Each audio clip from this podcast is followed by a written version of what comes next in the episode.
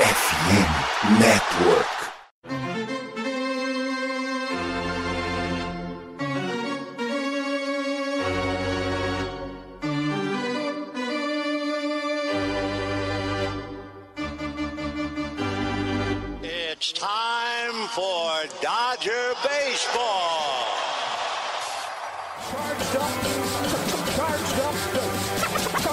Let's go, Dodgers! Let's go! Another home run party. They, they just keep coming at you. Unbelievable.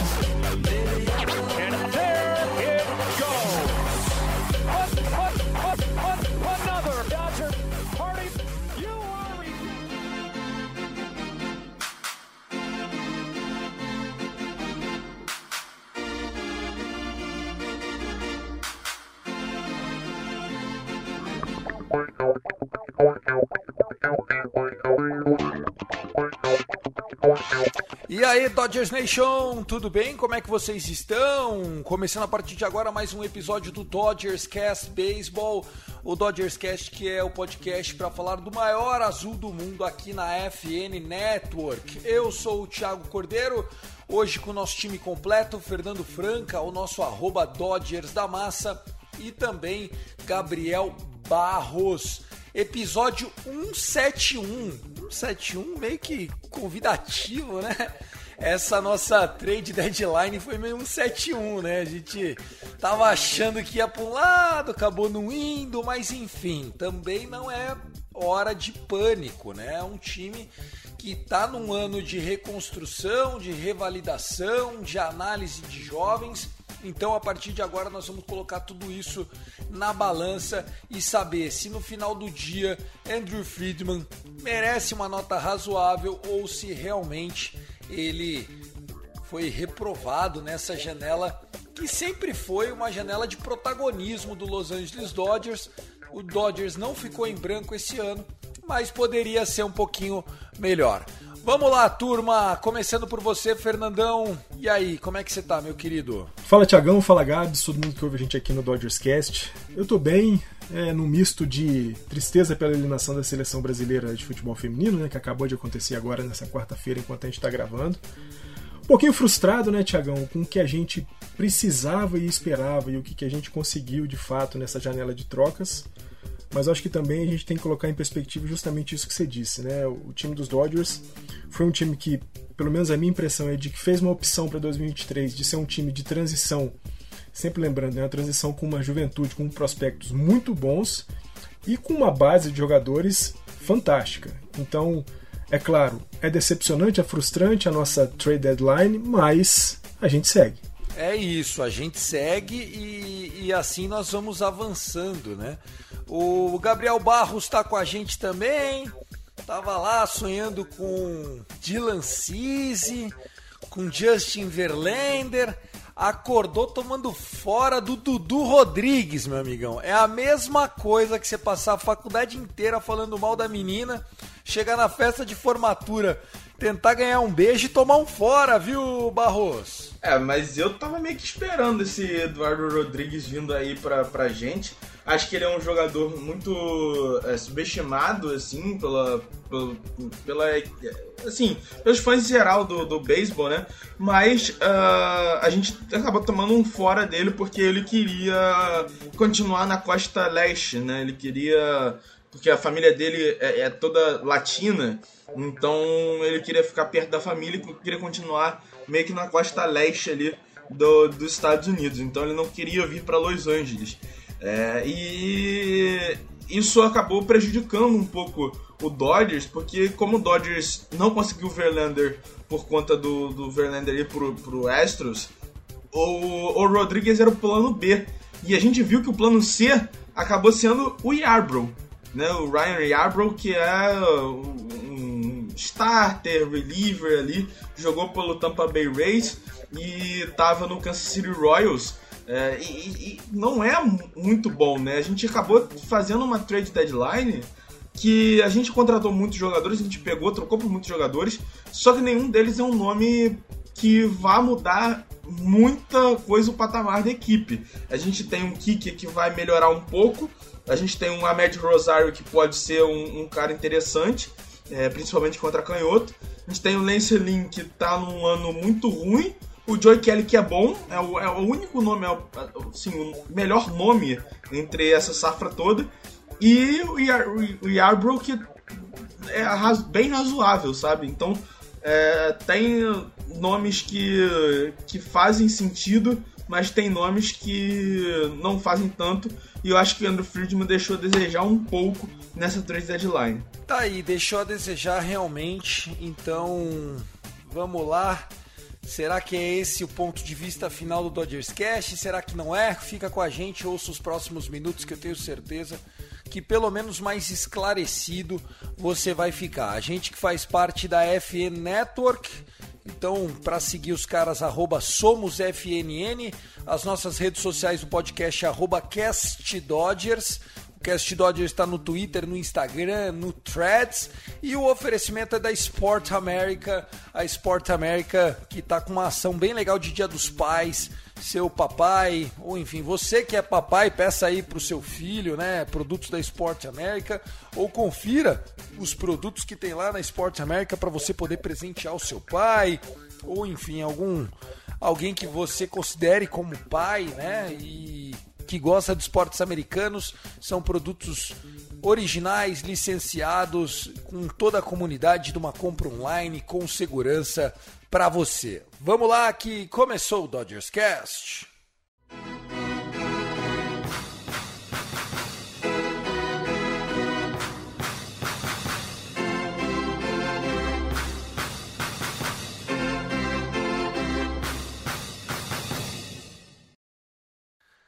Bom, vamos lá. Nossa trade deadline ela ficou um pouquinho magra. Essa é a verdade, né? Para quem estava esperando que a gente fizesse um grande movimento, uma vez que a gente não teve uma grande movimentação é, na off-season, né? A gente esperava que nesse meio de temporada acabássemos adicionando jogadores é, que pudessem mudar realmente o patamar do time, né? Apesar da gente estar tá falando de um time que já é primeiro lugar na divisão e isso por si só já mostra muito da força desse elenco.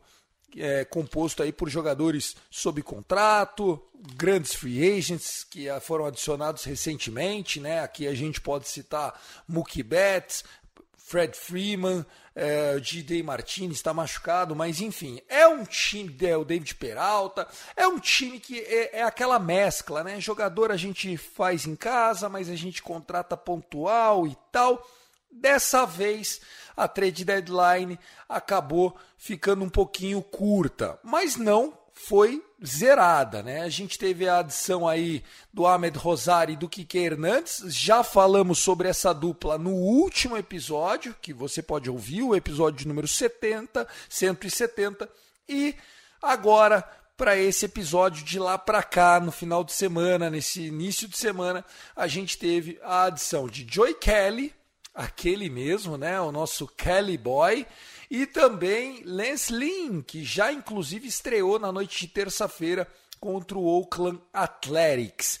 Então, é, partindo do princípio de jogadores que possam vir para fazer a diferença, são esses dois arremessadores e o Ryan Yarbrough, que foi uma vez draftado pelo próprio Andrew Friedman nos tempos de Tampa Bay Rays e que estava recentemente no Kansas City Royals. Ele que mostrava muito talento, mas acabou sendo acometido aí por uma cirurgia e perdeu um pouco aquele status de brilhantismo, de jovem promessa do beisebol, apesar de eu gostar muito dessa adição que a gente acabou é, não fazendo tanta festa como torcedor. Fernandão, para resumir, foi um pouco disso. Como é que você analisa a nossa trade deadline? Depois o, o Barros complementa. Tiagão, eu começo falando, trazendo uma. Um, um chamado que você sempre faz aqui no, no Dodgers Cast, né? A gente repercute aquilo que os caras lá de fora passam pra gente, né? Nós não temos mais informação do que o Juan Toribio, não temos mais informação do que o Ken Rosenthal, do que o Jeff Passan, nem que o Andrew Friedman, Brandon Gomes, muito menos. É, então a gente fala daquilo que a gente consegue enxergar. O que, que a gente consegue enxergar é que, do ponto de vista do que a gente esperava que o time poderia fazer e que o time fez, foi uma janela de trocas bastante decepcionante. O que a gente não sabe, e talvez a gente nunca vá saber, é se internamente Andrew Friedman e Brandon Gomes estavam dispostos, dispostos a fazer tantos esforços a ponto de trazer caras como Justin Verlander, como Eduardo é, Rodrigues, é, Mark Scherzer e outros caras que tiveram né, suas negociações concretizadas com outras franquias da MLB. É, eu retomo aquilo que eu falei já no início do nosso, nosso episódio, que já falei em outros episódios, de que para mim é claro que os Dodgers fizeram uma opção para 2023 de ser um time de transição. A gente não fez muita coisa durante a off-season na free agency. Parecia que faríamos mais umas mais algumas contratações explosivas, né, como foram feitas já em anos anteriores, né, com Mookie Betts, com Max Scherzer, com Trey e tudo mais.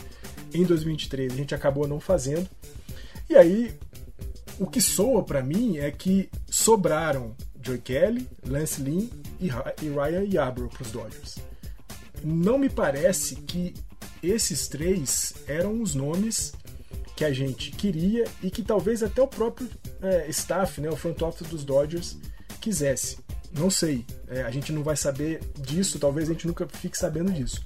A verdade é que para um time que teve um início de temporada complicado, depois emendou uma sequência boa de vitórias, hoje é, já é o líder da, da divisão oeste da Liga Nacional, ainda que com uma folga bastante pequena. E aí, olhando para times que a gente pode vir a enfrentar nos playoffs, dentro da nossa Liga Nacional, uma possível final de conferência, né, uma final de liga, contra o Atlanta Braves, e olhando para o outro lado é, da, da MLB, na Liga Americana, pensando em Baltimore Orioles, pensando em Tampa Bay Rays, pensando em Texas Rangers, no próprio Houston Astros, hoje eu olho com o que nós temos, com o que a gente tem desempenhado, é, os Dodgers longe de ser favorito contra esses times. Sobretudo porque, com a adição desses cinco jogadores, né, Kiki e Ahmed Rosário, que nós falamos no episódio 170, mais Kelly, Yarbrough e Lin, não vejo que os Dodgers tenham caminhado muito para frente além do que já estava. A gente olha para o Lance Lynn e olha para o Noah Syndergaard, a gente vê uma melhora. Lance Lynn é um cara que vinha muito bem no ano passado, tem uma carreira é, boa, passou muito bem é, pelo Chicago White Sox, pelo St. Louis Cardinals. Acho que o ambiente do Chicago White Sox era um ambiente que estava conturbado, né, desde a passagem do, do Tony Larussa por lá. Isso pode ter tirado um pouco do ímpeto dos jogadores e talvez o ambiente do Los Angeles Dodgers para o Lance Lynn seja algo que o inspire a jogar melhor. A gente viu ontem ele é, entregando sete entradas, três corridas merecidas. Eu acho que a passagem dele pelos Dodgers pode ser uma passagem ali de 3,50, 3,80, né? O ERA dele pode variar por esse, por esse lugar. Hoje, né, o ERA dele é um ERA de 6.32, então não é nada muito bom, mas acho que dentro do ambiente dos Dodgers, como eu falei, pode haver uma melhora. O Ryan Yarbrough, como você disse, né, a gente estava né, até discutindo um pouco em off aqui sobre as saídas do Bigford e do Brew e a chegada do Yarbrough e do Kelly. São melhoras em relação a esses dois jogadores, mas de novo, são melhoras é, não muito distantes daquilo que Bigford e Brewer entregavam. Né? A gente tem um Joe Kelly que tem um histórico muito legal com a gente e acho que o, o Kelly entra no mesmo lugar do, do, do Kike Hernandez, né? um cara que volta para os Dodgers, que traz para os Dodgers boas lembranças, né? sobretudo aquele confronto contra o Houston Astros, em que ele faz o beicinho lá para o Carlos Correa. Eu acho que esse, esse espírito que o Kelly traz de volta é muito legal e eu me lembro, né, tava lendo ontem é, o, o, o, Instagram do Walker Buehler, né? O Walker Buehler falava o seguinte: se tem um cara que eu gostaria de ter do meu lado numa briga de bar, esse cara é o Joey Kelly. Então acho que o Joey Kelly traz esse espírito para dentro dos Dodgers. É né? um cara que vai lutar pelo time de todas as formas, tanto arremessando no montinho como se for preciso também partir para cima, o cara vai partir, ele vai estabilizar o, o, o, o, adversário e tudo mais. Eu acho que o Ryan Yarbrough, como você disse, o Tiagão, é um cara que apareceu muito bem no Tampa Bay Rays, é um cara conhecido já do, do, do Andrew Friedman, eu acho que isso é positivo. O cara também chega num ambiente em que ele tem, é, na figura maior do time, né, na gestão do time, um cara que o conhece, o Dave Roberts também conhece.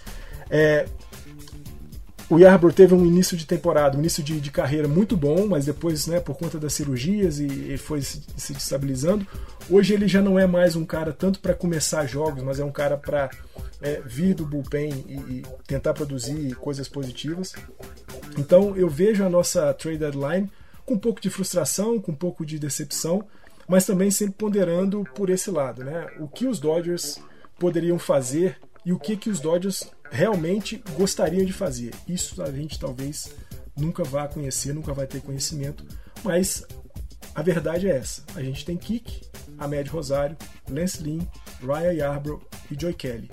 O que agora o staff técnico dos Dodgers vai ser capaz de fazer com esses caras a ponto de transformá-los em jogadores melhores é o que nós vamos ver. Tomara que seja é, que a gente tenha tempo possível para isso e que a gente consiga fazer isso. É claro que esses caras jogando num nível mais alto que eles já jogaram na carreira vão ser muito importantes para os Dodgers. Mas olhando para o que eles fizeram até aqui em 2023, o nível de melhora dos Dodgers com a chegada desses caras é muito pequeno. Vamos ver como é que vai ser daqui para frente. Calma, há controvérsia. O Fernandão já tá, já tá, já tá abrindo. Calma, não é por aí. Até porque, Barros, é, tempo de RG e experiência você não compra, né? A gente está falando, a gente está saindo de, de jogadores como Justin Brill, é, Phil Bickford, é, jogadores que vieram de graça, né? Jogadores que tiveram aí é, o, Vargas, que tem muito talento, mas estava num ano horroroso. Então assim, a gente está saindo de jogadores para jogadores comprovados. O Ahmed Rosário, o próprio é, Kike Hernandez, que ontem já teve uma double, three run double, uma cleaning the base double. São, cara, são jogadores que não vão mais se assustar. O Lance Lynn não vai se assustar com a pressão de um jogo em outubro. Então eu tenho convicção de que é, o Dodgers sai melhor do que estava no dia 30 de julho para o dia 2 de agosto. O elenco sim ganhou não só em qualidade, mas principalmente em quilometragem, em rodagem, em bagagem, Barroso. É, o único problema é que mesmo com essa bagagem, fica o questionamento de será que eles vão performar? Porque não é nem a questão de sentir pressão ou alguma coisa do tipo. É de não ter a qualidade suficiente para chegar em outubro e performar, né? É, a gente sabe que alguns ali tem, o Lance Lynn você sabe que tem, o Joe Kelly tem. É, e o Kiki Hernandez também mostrou que é clutch. É, é só é decisivo, é clutch, decisivo. Mas é, eu, eu tenho alguns questionamentos ainda com o Ahmed Rosário e com o Ryan Yarbrough. É, preciso ver o, o Yarbrough jogando também, né? Não tem como fazer também uma, uma análise muito forte é, sem ele ter estreado no Dodgers ainda. É, e a gente sabe como é que esse pitching staff, o Mark Pryor, faz com que com o jogador, né, faz o jogador é, retomar um pouco o, a boa fase e, e também é, melhorar cada vez mais a sua, o seu arsenal é, ofensivo e, e de arremesso. Então você tem essa, essa questão toda aí. E sim, é importante ter essa quilometragem, porque quando chegar em outubro, a gente vai enfrentar alguns times que não tem essa quilometragem na, na nas costas, né? Então vai ter algumas, algumas séries que a gente vai precisar desses caras que não só tem um pouco de talento ali, tem, pode, pode ter um pouco menos de talento, mas tem um pouco mais de quilometragem, que é o caso da, do, do Cincinnati Reds, do Cincinnati Reds, né, e do San Francisco Giants. É, a gente tem esses do, essas duas equipes que podem ser que cheguem nos playoffs.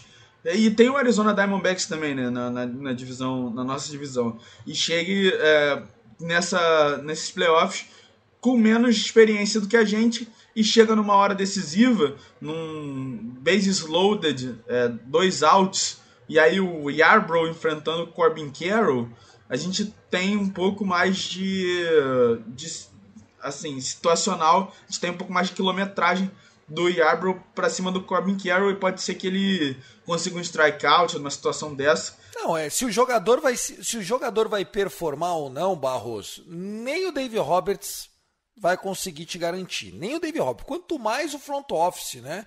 Quanto mais o Andrew Friedman. Quando eu falo Andrew Friedman, eu tô falando de todo o staff corporativo, analítico e decisório do Los Angeles Dodgers. O ponto que eu gostaria de, de é, botar aqui em perspectiva para você e o, e o Fernandão comentarem, até porque eu não sou dono da verdade e concordo com o Fernandão de que a gente não sabe mais do que os caras lá é. O Dodgers se propôs no começo do ano a ver o que tinha na Farm System e que poderia ser aproveitado para um futuro próximo Acho que isso ele conseguiu. Tá dando rodagem pra molecada. Já apareceu aí o Altman.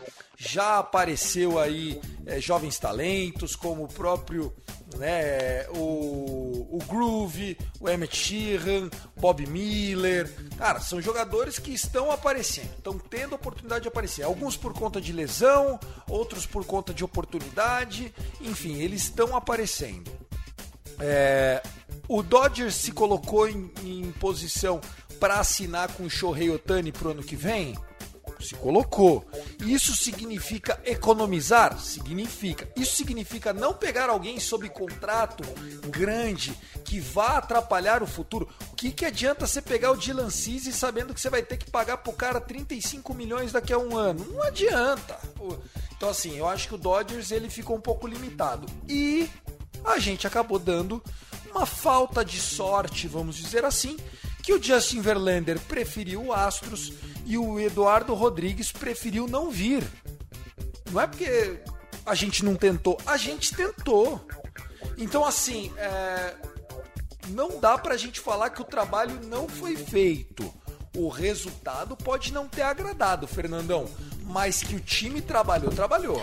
É exatamente o que eu falei, né? Eu acho que a gente não pode negar. E, pô, nós estamos falando de um front office, né, Tiagão, que é espetacular. Né? Qualquer crítica ao Andrew Friedman que a gente possa vir a fazer, ela tem que ser muito bem estruturada, muito bem ponderada, nós estamos falando de um gênio do beisebol, né? Um cara que é capaz de olhar para alguns jogadores que a gente fala assim, de onde esse cara tirou Phil Bickford, por exemplo? De onde? E de repente, por duas temporadas, o Bickford foi um, foi um cara interessante. Max Muncy. Um cara interessante. Onde ele tirou de onde Max é que ele tirou o Max né? Muncy? O cara não servia pro o, o Atlético. Exato. Ele, ele dá um contrato de minor pro Justin Turner e fala o seguinte, ó, vem aqui, faz um teste aí no Spring Training e vamos ver o que que dá. Olha o que que deu o Justin Turner nos Hall da Dodgers. fama. Alex Vessia, né? Então assim, nós estamos falando de um cara que é genial. Qualquer tipo de crítica que a gente for fazer ao Andrew Friedman, a gente tem que ponderar bastante, tem que saber muito bem onde é que nós estamos colocando o nosso pé para poder cri criticar o, o, o, Friedman com certa veemência. Eu acho que é, ele fez as opções. É, é, claro que ele trabalhou. Se o, o, o Verlander só não veio para os Dodgers, porque, como você disse, ele fez a opção por, por Houston. Ele já tinha é, história com o time de Houston, fazia todo sentido ele voltar para lá o Eduardo Rodrigues só, só pôde dizer não para os Dodgers porque os Dodgers foram atrás dele. Né? O pior seria se a gente nem soubesse que os Dodgers tinham ido atrás do Eduardo Rodrigues. Então, é claro, trabalhar ele trabalhou, mas eu acho que sempre, como você disse, Tiagão, com essa perspectiva. Os Dodgers estão é, olhando para a temporada 2024. É, a gente sabe né, que a, a, a, briga atrás do Otani vai ser um troço de doido. Né? Todo mundo quer o Otani, ou pelo menos 20 times na MLB querem o Otani com muita força. É, ele vai ganhar um contrato histórico, o maior de todos os tempos, e talvez durante muito tempo seja o maior contrato de todos os tempos. E os Dodgers vai se colocar numa situação de ser um dos times que pode buscar o Otani. E aí faz todo sentido a gente não ter feito uma free agents muito forte, faz todo sentido a gente ter sido um pouco mais comedido durante as janelas de trocas, embora a gente tenha tentado jogadores é, é, mais importantes do que esses que a gente trouxe, mas, é, de novo, nós estamos falando de um cara que conhece beisebol de maneira fantástica, que colocou o Tampa Bay Rays na situação que o Tampa Bay Rays hoje se encontra e que desde quando chegou nos Dodgers, Dodgers o Dodgers briga por tudo.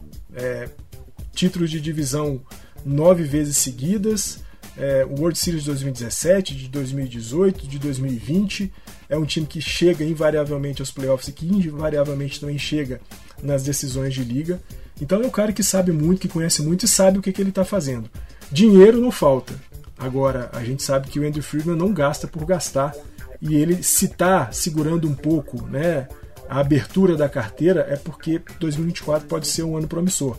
Não só pela chegada, né, possível chegada do, do Otani, mas os Dodgers também olham para outro arremessador é, japonês, o Yoshinobu Yamamoto, arremessador do Orix Buffaloes, lá da NPB, que é um arremessador fantástico, que é um cara que é, briga cabeça a cabeça com o Sasaki, que é outro cara que daqui a uns dois anos a gente deve estar vendo na MLB, e que é, os Dodgers já em dezembro foram para o Japão para poder dar uma olhada no Yoshinobu Yamamoto. Yamamoto jogou muito no WBC, é um cara que pode aparecer ainda mais nos Dodgers. E vamos ver que além deles a gente tem outros free agents para 2024 que podem é, compor o time dos Dodgers. Então é isso. Eu repito, né? A nossa frustração, um pouco de decepção com relação ao que a gente, como torcedor, esperava, mas é, quem sabe é, ou que deve saber o que está fazendo é o nosso front office. E eu sigo confiando muito no Andrew Friedman, sendo, sigo confiando muito no, no Brandon Gomes, nosso general manager. E acho que o que vem pela frente é muito bom. E é o que o Gabs falou. Vamos ver como é que Mark Pryor, Dave Roberts vão trabalhar esses caras, porque a experiência todos eles têm. Como você disse, Thiagão, nenhum deles vai tremer num jogo de playoff, numa World Series, se os Dodgers conseguirem chegar. Mas vamos ver como é que o, o, o nosso staff técnico vai trabalhar esses caras a ponto de tirar deles o melhor que eles podem dar. E só para complementar a informação do Fernandão aí, é que a gente já conseguiu ver um pouco, a gente está gravando isso na quarta-feira, é, a gente já conseguiu ver um pouco na estreia do Lance Lynn, que ele em, em Chicago, é, ele lançava praticamente 70%, 80% é, de bolas mais rápidas e na noite de ontem contra é, no, no, na camisa dos Dodgers ele lançou apenas 70%. Então ele conseguiu, ele tá misturando mais os arremessos mais é, de curva, né? Que é a slider, a, a, a bola de curva. É, ele, a sweeper, né? Que é o novo arremesso ele já está com, começando a incluir mais esse tipo de arremesso no, no arsenal dele, é, coisa que é, é, bem, bem característico aí da comissão técnica do Mark Pryor de misturar um pouco mais de arremesso para deixar o, o, rebatedor um pouco menos é, esperando uma bola rápida ou uma bola de curva assim que, que seja numa contagem X ou numa contagem Y, né? Vai misturando um pouco mais os arremessos. É, o plano de jogo do Dodgers, ele sempre é bastante inventivo, né? O que eu acho que a gente está fazendo aqui é, com jogadores é, experientes, nós estamos podendo trazer experiência para aquela molecada que a gente se propôs no começo do ano a dar rodagem, então, assim, agora a gente tem é, no dugout um cara de grupo como o Kike Hernandes para somar. A gente tem no bullpen um cara é, respeitado e campeão como o Joey Kelly para somar. A gente tem no, na rotação um cara experiente que já brigou por Sayang como Lance Lynn para somar. A gente tem jogadores como Ahmed Rosário, que já participaram de jogos de playoffs e tal, para poder trocar uma ideia com a molecada, né? O Ahmed Rosário tem mais experiência do que o próprio David Peralta, que é mais velho que ele, em termos de situação de extrema pressão, né? Em situações que a gente sabe que outubro é um jogo muito mais psicológico, né? Muito mais é, intuitivo. Né? Então, assim, eu não acho que a estreia do Lance Lynn foi digna de, nossa, já estamos melhorando o cara por dois motivos. Primeiro, o Clan Athletics, né? Vamos respeitar, time horroroso, não tem muito o que falar não, o time é ruim demais e o, e o Lance Lynn sofreu três bolas longas, né? Três home runs. Mas eu prefiro ver o Lance Lynn botando a bunda na janela para se expor, tomar três home run do que o Michael Groove, que é um baita de um talento, um jovem, né, que a gente tem um carinho e tal. Então, senhores, acho que estamos no caminho certo. Dava para ser melhor? Dava. Mas a gente se propôs a fazer mais que isso? Ou isso faz parte do planejamento? É, Fernandão, sabe aquela, aquela frase são coisas, são dores do crescimento? Tiagão, é, é, eu acho que é isso mesmo. E pensando aqui, né, é, imaginando uma, projetando uma rotação para os Dodgers, né, com Julio Urias, Tony Gonsolin, Lance Lynn e o Clayton Kershaw. A gente está tirando é, do holofote três jovens: Emmett Sheehan, Bob Miller e Michael Groove. Esses caras agora eles têm um outro papel dentro dessa rotação. É, até então, né, com as lesões do, do Urias, com a lesão do Clayton Kershaw, né, as ausências importantes de Buehler e, e May, a gente olhava para Bob Miller, Grove e Sheehan e esses caras tinham que entrar no jogo para ganhar um jogo. Eles tinham que arremessar para ganhar um jogo. É, a gente viu um começo muito bom do Sheehan, um começo espetacular do Bob Miller, mas depois aquela queda, porque eles passam a ser jogadores conhecidos, é, são mais vistos, mais compreendidos pelos adversários e tem uma queda, o Bob Miller já se reencontrando, o Emmett Sheehan também com jogos é, razoáveis aí nos seus últimos. O Michael Groove, que é um grande talento, e a gente falou dele aqui no episódio passado, e que talvez seja o cara que mais sofra, porque ele se exige entrar em campo e ganhar o jogo, coisa que ele infelizmente não tem conseguido fazer.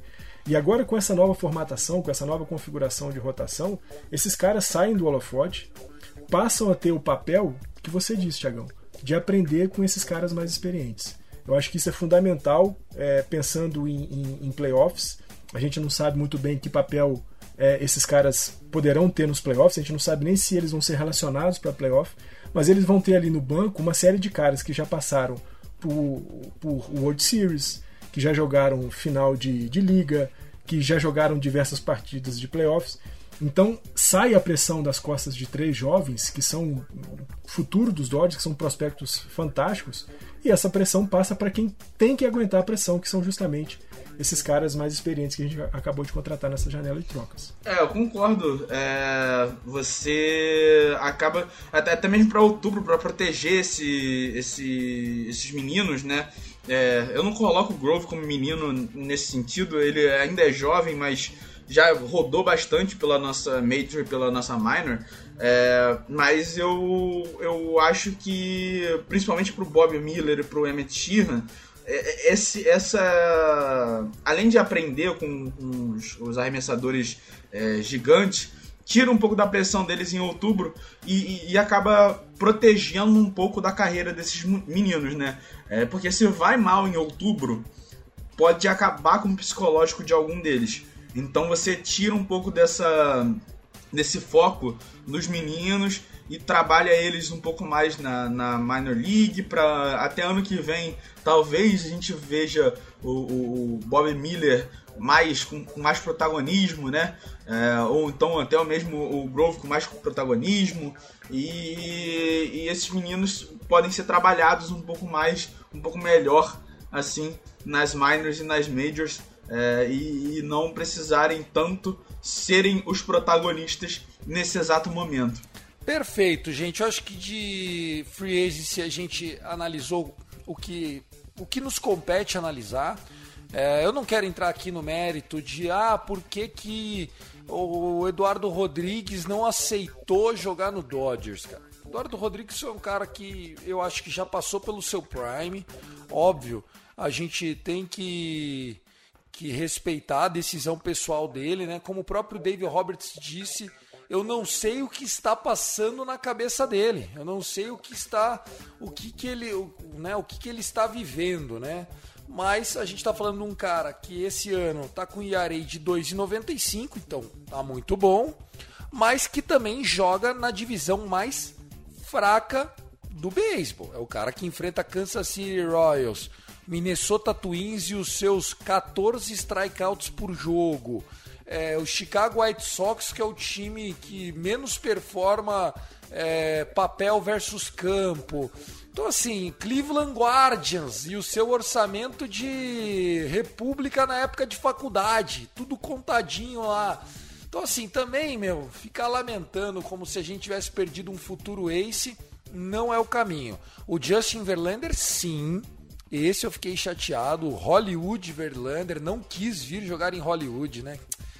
Ai, ai. Kate Upton deve estar tá meio triste, hein, Barros? O cara, é bizarro, né? É, é, a Kate Upton deve estar. Tá, meu Deus. Ela já deve estar tá brigando ali com o Verlander, assim. Pô, você me faz me mudar pra, pra Nova York pra agora voltar pra Texas. Eu não quero ficar em Texas, eu quero ficar em Nova York, pô. Eu quero ir para Los Angeles, eu quero, sei lá. Cara, não, não, vou, vou lá pra Houston, vou voltar pra casa. Não, fui, fui muito bem sucedido lá. Seis, seis meses em Nova York fazendo a vontade da, da mulher dele para voltar para Texas para fazer a vontade dele. É, ainda bem que quando a carreira dele finalizar, que não vai ser muito, não vai estar muito longe, né, infelizmente, é, porque já tá com 38, 39 anos, sei lá. É, então, quando a carreira dele terminar, ele vai, vai morar em Nova York lá com a, com a Kate Upton. É, tá aí. O, o, Fernandão, o Justin Verlander, que é um cara que eu acho que poderia mudar a gente de patamar. Apesar da idade, o velhinho ainda tem muita lenha para queimar, né? Tiagão, sem dúvida alguma, né? Justin Verlander seria um, um ponto de mudança é, importante para o time dos Dodgers, mas, Tiagão, eu quero ser aqui torcedor até a parte mais profunda do meu ser. E eu até que gostei, viu? Não tem ninguém de 2017 do Houston Astros jogando nos Dodgers é, me deixa mais, mais tranquilo, embora a gente saiba, né, o Verlander não tenha uma participação direta no processo lá de roubo de sinais, afinal de contas ele era arremessador, mas indiretamente ele se beneficiava do esquema, né, já que ele podia tomar quantas pancadas fossem porque que o time do Houston ia devolver essas pancadas porque os caras sabiam os arremessos dos caras contra os quais eles estavam jogando. É claro, é, seria um jogador importante para os Dodgers, mais um desses caras muito experientes que chegariam para poder é, trazer é, experiência, conhecimento de jogo, tranquilidade para a molecada. Mas eu te confesso, assim, no fundo, no fundo, me deixou mais tranquilo saber que não tem nada de 2017 do time do Houston no time do Los Angeles Dodgers. É, tá aí. Então, eu acho que tem esse ponto mesmo de 2017. Não tinha pensado nisso, né? Uh, eu estava ouvindo o Dodgers é, Talk do David Vassé essa semana e o cara falando, não, porque não sei o que, daí o David Vassé, então você vaiaria o Justin Verlander no, na estreia dele? Daí o cara, com certeza, iria para arquibancada para vaiar o Verlander. Então, quer dizer, realmente, né, para algumas pessoas isso ainda pega muito, para mim é, não faria tanta diferença eu só não entendi muito bem, só para complementar, eu só não entendi muito bem que o Fernandão falou que não tem nenhum resquício de, do Houston de 2017, mas esqueceu que a gente tem o Jake Marinis, Mar, Marisnik, né? A gente tem esse cara no elenco. Ele tá machucado, ele tá na IL, mas ele tá lá. Ele jogou em 2017 no, no Houston. É por isso que eu não quero nem lembrar desse cara. Ele tá lá encostado na AAA e jogando e agora tá na IL e tomara que não apareça mais, porque quando eu vi é, os Dodgers negociando por ele, me deixou muito, muito chateado. Acho que é por uma questão até de, de respeito à torcida, negociar jogadores de Houston com os Dodgers é, é, é, complicado, principalmente esses caras que participaram de 2017. Eu tenho muito ranço, já mostrei isso aqui, né, um tempo atrás, é, até proferindo um palavrão. Peço desculpa sempre a quem ouviu aquilo lá e também ao Tiagão, que é o comandante do negócio aqui. Mas eu sempre digo, lembrar de 2017 para mim é uma coisa que me machuca muito, que me deixa bastante puto e quando eu lembro então daquele jogo 5 da World Series, me deixa mais puto ainda, por isso que eu não quero absolutamente nada de 2017, mesmo que seja um cara que nem sabia, nem sonhava que o esquema existia, como pode ser o caso do Justin Verlander. Opinião, né? A gente não pode mudar a opinião de terceiros. Eu acho que o Justin Verlander seria muito bom, é, mudaria a conversa, o rumo dessa prosa, né? Tra ter trazido o Justin Verlander junto com o Lance Lynn significaria muito mais armas, experiência, desenvolvimento para a criançada, porém não dá para lidar com a cabeça das pessoas. Pô. O Justin Verlander falou: "Eu quero voltar para Houston".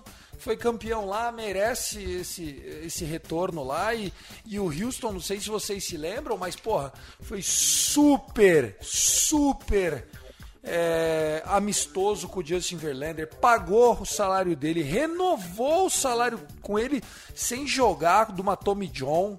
Então, assim, eu acho que, cara, é justíssimo o que o Verlander fez. Não, eu vou voltar pro Astros, pô. Por que, que eu vou pro Dodgers? Eu vou pro Astros, que é o time que cuidou de mim quando eu precisei. Então eu acho que também tem um pouquinho de gratidão aí. A gente tem que analisar, né? Não é só nós no mundo. Sempre, sempre a gente tem que analisar a perspectiva do outro lado. É isso, senhores. A gente poderia analisar aqui a série contra o Oakland A's, mas o, o episódio hoje é para falar de free agency. Eu acho que a gente chegou àquele momento de darmos uma nota de 0 a 10 para o free agency do Dodgers. Então, já meio que para encerrar, Barros, de 0 a 10, qual a nota para free agency e meu melhor, muito obrigado, querido. Me deixou numa situação meio constrangedora, né? Porque eu estava esperando o Fernandão em primeiro para ele para fazer a média, a média na, na, na minha nota, a média, com a média nota dele. Mas eu vou dar um 5,5. Acho que ficou. Não ficou tanto na média, mas é, não ficou também tão longe assim da média. Tá aí, 5,5 não passa de ano no meu tempo. Ou agora já passa nesse ProUni de Deus? Eu nem sei mais também, no, estudo tem uns 5 anos assim de, de é. escola. 5, 6 anos. Então, beleza, 5,5. Você, Fernandão, de 0 a 10, qual é? Ô, Tiagão, embora né, a minha frustração muito grande com tudo que aconteceu, eu acho que a gente tem que olhar para essa é, janela de trocas como um aporte de experiência para o time dos Dodgers. E isso é inegável. A gente trouxe cinco caras com muita experiência, dois deles que já tiveram passagem pelos Dodgers, que conhecem muita organização, e isso é, é, é fundamental. Eu dou uma nota um pouquinho acima dessa do Gabs, né? eu dou um 6, né? justamente porque eu estou olhando muito para esse lado da experiência. Faltou muita coisa, mas eu acho também, Tiagão, é que as séries que virão por aí, né? A gente está jogando uma série contra a Oakland, que é uma série fácil, né? Os Dodgers precisam varrer essa série, perder qualquer jogo para Oakland seria terrível.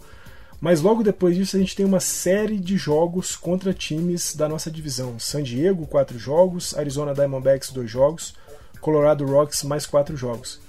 Vão ser séries importantes para a gente ver como essas cinco aquisições vão reagir dentro da organização dos Dodgers. A gente já viu boas participações do Ahmed Rosário, boa participação do Joey Kelly e do Kiki Hernandes. Um início interessante do Lance Lynn. Vamos ver contra esses times um pouco mais cascudos, sobretudo San Diego e Arizona, como esses caras reagem. Mas a minha nota para essa a nossa janela de trocas fica num 6 um 6 muito dedicado à experiência que foi aportada no time dos Dodgers. Dito isso, acho que eu posso dar minha nota aqui com tranquilidade, é um pouquinho acima da nota do Fernandão.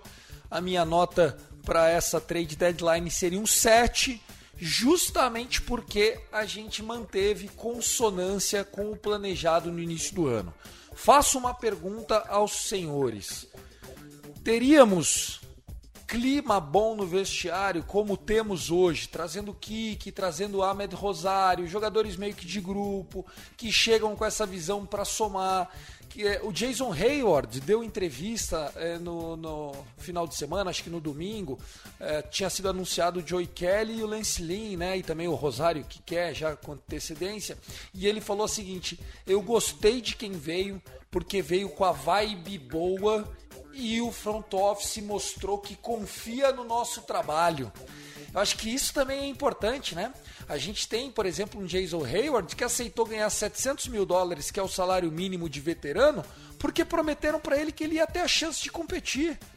Será que se a gente trouxesse um monte de figurão aí que já chega querendo jogar e tal, não ia dar aquela rachadinha? Não ia dar aquela estragadinha em cima do que o Dave Roberts se propõe a fazer. Então, calma, senhores. O dia a dia do Dodgers está muito bom, o ambiente está excelente, o pessoal está inventando dancinha nova. O, a alma de, de, de Hanser Alberto continua entre nós. Aquele tchauzinho com duas mãos é gostoso, né, Fernandão? Você não faz na cadeira aquele tchau? Eu fico, agora tô fazendo aqui meu tchauzinho. Gostei tô achando que é, é aquela forma da a energia positiva tá em alta, Fer. Não, e, e você viu o Kiki Hernandes colocando um pouquinho mais de malemolência na dancinha, né? O pessoal ali mais cintura dura dos Estados Unidos só dá aquela balancinha, balançadinha de mão, o Kiki Hernandes meteu um rebolado ali que é coisa Qualquer é coisa, verdade, então. saiu metendo é. chão, chão, chão, chão, chão, é, né, velho? Vamos com calma que o Kike Hernandes tem, tem, tem, tem cintura, esse menino. É verdade, é verdade. Muito bem lembrado. Ô, Barros, então é isso. Calma, meu querido, calma. Roma não foi construída em sete dias, tá? A gente vai ter tempo de sobra ainda para fazer esse baita elenco que a gente que a gente sonha, né? O Dodger já tá muito bem, só fazendo registro nesse momento que nós estamos gravando o episódio na quarta-feira, 2 de agosto, 11 horas da manhã. O Los Angeles Dodgers lidera a divisão com 60 vitórias, 45 derrotas, dois jogos e meio à frente do São Francisco Giants, quatro jogos e meio à frente do Arizona D-Backs, oito jogos e meio à frente do San Diego Padres. Lembrem-se, lembrem-se que o Dodgers não era favorito nas casas de aposta a vencer a sua divisão. O favorito era o Padres. E nós estamos oito jogos e meio na frente deles, sendo que os nossos jogadores chave estão garantidos nos próximos 4, 5 anos, né? É lógico, tem o Julio que pode sair, o Kershaw que pode ser o último ano e tal, mas o Freeman tá aqui, Mookie Betts tá aqui, Will Smith renovou, o Altman sob contrato, todo mundo é molecada sob contrato. Então, assim, enquanto eles vão perder o Soto, vão perder o Harder, estão fazendo aluguel do Machado agora que é o último ano. Gente, gestão não se faz no sopetão. Parabéns aí ao torcedor do Dodgers que permaneceu firme, sem cornetar muito nos grupos de WhatsApp. Vamos ficando por aqui. Um abraço, Fer, se cuida. Tiagão, um abraço para você, um abraço pro Gato, para todo mundo que ouve a gente aqui no Dodgers Cast. Sempre Let's go Dodgers! É isso. Um abraço, Barros. Obrigado, querido. Abraço, Thiagão. Abraço, Fernandão. Um abraço todo, toda a galera que torce aí pro Dodgers e vamos ganhar essa divisão aí porque outubro tá, tá chegando. Outubro já já está batendo na porta. É isso, pessoal. Um forte abraço a todos. Fiquem com Deus. I love LA. Go, go, go, Dodgers!